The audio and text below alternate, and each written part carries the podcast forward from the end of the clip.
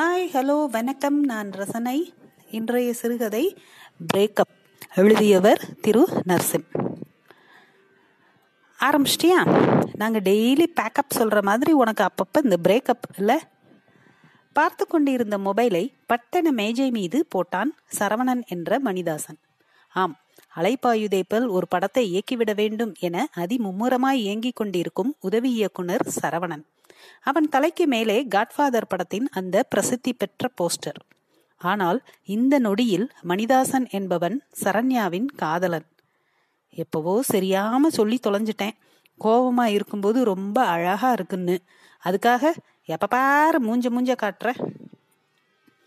அதுவரை எப்படியோ அடக்கி வைத்திருந்த நீர்த்துளி குபுக்கென அவள் கண்களிலிருந்து உருண்டு இறங்கியது.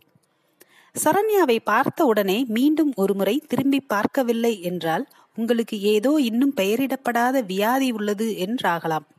புதிய தீப்பெட்டியின் முதல் உரசலில் ஏற்படும் வாசமிகு நெருப்புச் சுடர் நீ என சரவணன் ஒருமுறை மடக்கி மடக்கி எழுதி கொடுத்திருக்கிறான் அவளுக்கு. ஆளரவமற்ற இரவு சாலையில் எங்கோ ஒரு விசேஷ வீட்டின் சுவர் முழுக்க மினுங்கும் சீரியல் பல்புகள் அந்த இடத்திற்கு ஒரு கூடுதல் பொலிவை தரும் போன்றதொரு வனப்பில் இருப்பது பெரிதல்ல. எப்போதும் அப்படி இருப்பது பெரிது என்பதே சரண்யாவின் புறம். ஆனால் அவளுடைய அகம்தான் அவனை அவள் பக்கமாய் இழுத்து மண்டியிட வைத்தது. சரவணன் முதன் முதலாக கடைசிக்கும் கடைசி உதவியாளராக ஓடி ஆடி தயங்கி வேலை பார்த்து கொண்டிருந்த முதல் ஷூட்டிங் ஸ்பாட் சரண்யாவின் வீடு இருக்கும் தெருவில் நடந்து கொண்டிருந்தது. அந்த யூனிட்டில் இருந்த அத்தனை பேரும் சிறிதும் பெரிதுமாய் அவமானப்படுத்தி திட்டி வேலை வாங்கி கொண்டிருந்தார்கள் சரவணனிடம். புதிது என்பதாலும் ஏதோ உதவி இயக்குனர் என்றால் கிட்டத்தட்ட இயக்குனர்தான் என்ற கனவோடு வந்தவன் அங்கு அன்று உண்மையான கள நிலவரம் கண்டு மிரண்டு போனான். எதையோ மாற்றி கொடுத்து விட்டான் என இயக்குனர் அவன் மீது எதையோ எரிய அவமானம் தாங்காமல் ஓய்வு கிடைத்த நேரத்தில் அந்த கூட்டம் விட்டு தள்ளி ஒரு தனிமையான இடம் சென்று அழுதபடி அமர்ந்திருந்தவன் முன் போய் நின்றவள்தான் சரண்யா. அவளுடைய அசத்தும் அழகை விட அவளின் அந்த மிக மெல்லிய நக்கல் என்று காட்டிவிடக் கூடாது. ஆதரவு என்னும் பொருள் கொள்ள வேண்டும். எனும் அக்கறையுடையனான சிநேக சிரிப்பு அதை தாண்டி அன்று யார் எவர் என்றே தெரியாமல் நம்பிக்கையாய் அவள் சொன்ன சில சொற்கள் அவனை நிமிரச் செய்தன. அவள் அன்று சொன்னபடியே முழுதாக தன்னை அர்ப்பணித்தான்.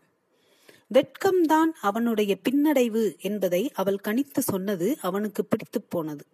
அன்றிலிருந்து அந்த பணி சம்பந்தமான எந்த ஒரு வேலையாய் இருந்தாலும் வெட்கம் என்பதோ கூச்சம் என்பதோ இல்லாமல் முழு மனதாக ஈடுபட்டான்.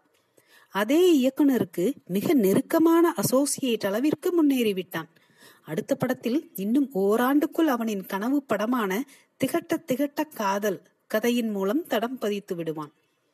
அன்று மாடியிலிருந்து வேடிக்கை பார்த்தவள் சரவணனின் நிலை உணர்ந்து ஆதூரமாய் பேசி நட்பாகி அவனுள் இருக்கும் திறமை கண்டு அதை வளர்த்தெடுக்கும் பொருட்டு அவன் அன்றாடங்கள் நல்ல சட்டைகள் என அவள் சம்பளத்தில் பாதியை அவனுக்காய் செலவழித்து அவனில் பாதியாய் ஆனாள். பின்னர் முழுதுமாய் ஆக்கிரமித்தாள். இப்போது சமீபமாக அவனுடைய தவிர்த்தல் அவனுடைய நேரமின்மை அவளால் பொறுத்து கொள்ள முடியவில்லை. டேய் நான் ஒரு மாசம் முன்னாடியே சொல்லியிருந்தேன். நீயும் அன்னைக்கு பெரிய இவ்வா மாதிரி நீதான் முக்கியம் பார்ட்டிசிபேட் பண்ணலாம் அது இதுன்னு சொன்ன. நான் உன்கிட்ட கன்ஃபார்ம் பண்ணிட்டு தானே பேர் கொடுத்தேன். ஆமா சொன்னேன். அப்ப எனக்கு தெரியாது. நேத்து அவ்வளோ முக்கியமான மீட்டிங் ஃபிக்ஸ் ஆகும்னு. உனக்கே தெரியும். லைஃப்ல முக்கியமான மீட்டிங் அது. இப்படியே எவ்வளோ நாள் சொல்லிட்ட. நேத்து ஒரே ஒரு நாள் எனக்காக நீ வந்திருக்கணும். எனக்கு எவ்வளோ பெரிய இன்சல்ட்டுன்னு கூட நீ புரிஞ்சுக்கல இப்ப வர. இன்னும் எந்த காலத்துல இருக்கீங்க நீங்க எல்லாம்? கிராப் இப்போ அங்க நான் வந்து தப்பு தப்பா ஆன்சர் சொல்லிட்டா நம்ம நம் நல்ல லவ்வர்ஸ் இல்லைன்னு ஆயிடுமா? நான் சென்ஸ் இப்போது அழுகையிலிருந்து தெளிவான நிலைக்குள் புகுந்தால் சரண்யா. ஆக்சுவலா உனக்கு அந்த பயம்தான். எங்க எல்லாத்துக்கும் தப்பா சொல்லிருவோமோன்னு. ஏன்னா என் கூடவே இருக்க ஆனா எனக்கு என்ன பிடிக்கும்? நான் காலில் ஹை ஹீல்ஸ் போடுறேன்னா ஃப்ளாட்டா எனக்கு பிடிச்ச கலரு ட்ரெஸ்ஸு என் இன்னர் சைஸு எதுவும் தெரியாது. ஆனா எங்கூடவே இருக்க. என்னோட எல்லாத்தையும் பார்த்துக்கிட்டு தான் இருக்க. ஆனா வேற எங்கேயோ ஒரு உலகத்துல இருக்க. நான் தான் முட்டாள் மாதிரி. இது வழக்கமான சண்டை இல்லை. இன்று ஏதோ ஒரு முடிவை நோக்கி போகிறது என சரவணனுக்கு புரிய தொடங்கியது. இதோ இப்ப கூட வழக்கமா போற இடத்துல முடிவெட்டாம பின்னாடி அசிங்கமா இருக்கே முடி. மீசைய ஒரு பக்கம் தப்பா ஏத்தி ட்ரிம் பண்ணிருக்க உள்ள இன்னர் போடாம இந்த லிலன் மெட்டீரியல ஷர்ட் போட்டுட்டு வந்திருக்கேன்னு யோசிக்கிறேன் பாரு. என்ன சொல்லணும்? சட்டென திரும்பி நடந்தாள். அவள் பின்னழகு ஒரு நொடியில் அவனை அவள் முன்னால் போய் நிறுத்தியது. சாரி சரண். இரு நான் ஏதாவது பண்றேன். யோசிக்க விடு டூ மினிட்ஸ் இப்படி உட்காரு. இல்ல டைரக்டர் சார் நீங்க ஸ்கிரிப்ட் பாருங்க. உங்க லைஃப் பாருங்க. ஆனா ஒரு ஐடியான்னு ஒன்று பண்ணியே. உனக்கு பதினா உன் கூட சுத்துற ஃப்ரெண்ட எனக்கு லவ்வர்னு அந்த இடத்துல நிக்க வைக்க அனுப்புனியே. அதைத்தான் என்னால டைஜஸ்ட் பண்ணவே முடியல. யூ ஸ்டூப்டு டூ லோடா அட ஜஸ்ட் ஒரு சொல்யூஷன் அதை விடு நல்லபடியா முடிஞ்சது இல்ல அதுதான் முக்கியம். அவள் கைகளை மார்பிற்கு குறுக்காக கட்டிக்கொண்டு அவனை நக்கலாய் பார்த்தாள். வேண்டுமென்றே தான் அப்படி கைகளை கட்டிக்கொண்டிருக்கிறாள் என்பது சரவணனின் மூளைக்கு புரியும் முன் கண்களுக்கு புரிந்தன. ஆனா நீ இதுவரைக்கும் சொன்ன கதைகள்ல எல்லா ஹீரோயின் கேரக்டர்லையும் நான் இருக்கேன்னு சொல்லுவ. ரொம்ப ரசிச்சு ரசிச்சு ஒவ்வொரு டயலாக்ஸும் எழுதியிருப்ப. ரியல் லைஃப்ல அதுல ஒரே ஒரு டயலாக் அந்த ஹீரோயின்ஸ் கேரக்டர்ஸ் மேல் இருந்ததுல பாதி கூட என் மேல காட்டல கேட்டா படைப்பு வேற புடைப்பு வேறன்னு ஏதாவது சொல்லுவ. கெட் லாஸ்ட் மிக தீர்க்கமாக சொல்லிவிட்டு நடந்து போனாள். அவள் கண்களில் நீர் வழிவதை பின்னால் இருந்தே சரவணனால் உணர முடிந்தது. இன்று ஒரு நாள் போகட்டும் சமாதானம் செய்து கொள்ளலாம் என நினைக்கும் போதே நேர்த்து பார்த்துவிட்டு வந்திருந்த தயாரிப்பாளரின் அலுவலகத்தில் இருந்து அழைப்பு வந்தது. சட்டன அவன் துக்கம் மறைந்து உற்சாகம் பிறந்தது. அடியே சரண்யா நாம ஜெயிக்க போறோம் என அவன் மனம் துள்ளியது. வேற லெவல் தல. டக்குன்னு கொடைக்கானலோ பாண்டியோ போய் உட்கார்ந்தோம்னா மொத்தமா முடிச்சிடலாம்ல. அட்வான்ஸ் வாங்கிட்டீங்களா?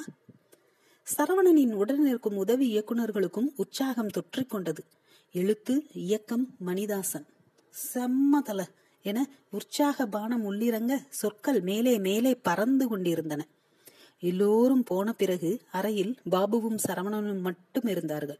ஒரு வருடமாய் ஒரே அறையில் தங்குகிறார்கள்.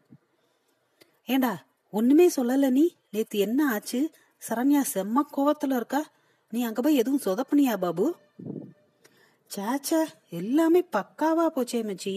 எங்களுக்கு தான் பெஸ்ட் ஜோடி பிரைஸ் கூட கிடைச்சிச்சு. பாரா எப்படிரா கொஞ்சமாய் மீண்டும் கோப்பையில் ஊற்றிக்கொண்டே கேட்டான் சரவணன். அட அதான் ஒரு வருஷமா உன்னையும் அவங்களையும் பாக்குறேனே சிம்பிள் கேள்விகள் தான். என்ன கலரு லக்கி நம்பரு பிடிச்ச நடிகர்னு. அதே பழைய ஜோடி பொருத்தம் ஸ்டைல் நான் கரெக்டாக தான் அப்சர்வ் பண்ணியிருக்கேன் போல அவங்கள. எல்லாமே கரெக்டாக சொல்லிட்டேன். சொல்லிவிட்டு சிரித்தான் ஓ. அவன் மொபைல் அடிக்க ஒரு செகண்ட் என அதை எடுத்துக்கொண்டு பால்கனி பக்கமாய் போய் பேசத் தொடங்கினான் பாபு. சரவணனின் விரல்கள் அனிச்சையாக சரண்யாவின் எண்ணிற்கு போனது. நீங்கள் அழைக்கும் நபர் வேறு ஒரு நபருடன் பேசிக்கொண்டிருக்கிறார் என தமிழில் வந்து ஆங்கிலத்திலும் முடியும் வரை கேட்டுக்கொண்டே அமர்ந்திருந்தான் மணிதாசன். பால்கனியில் அப்பாவுக்கு தெரியாமல் இந்த ஒரு மாதம் மட்டும் பணம் அனுப்ப சொல்லி அம்மாவிடம் கெஞ்சிக் கொண்டிருந்தான் பாபு. நன்றி.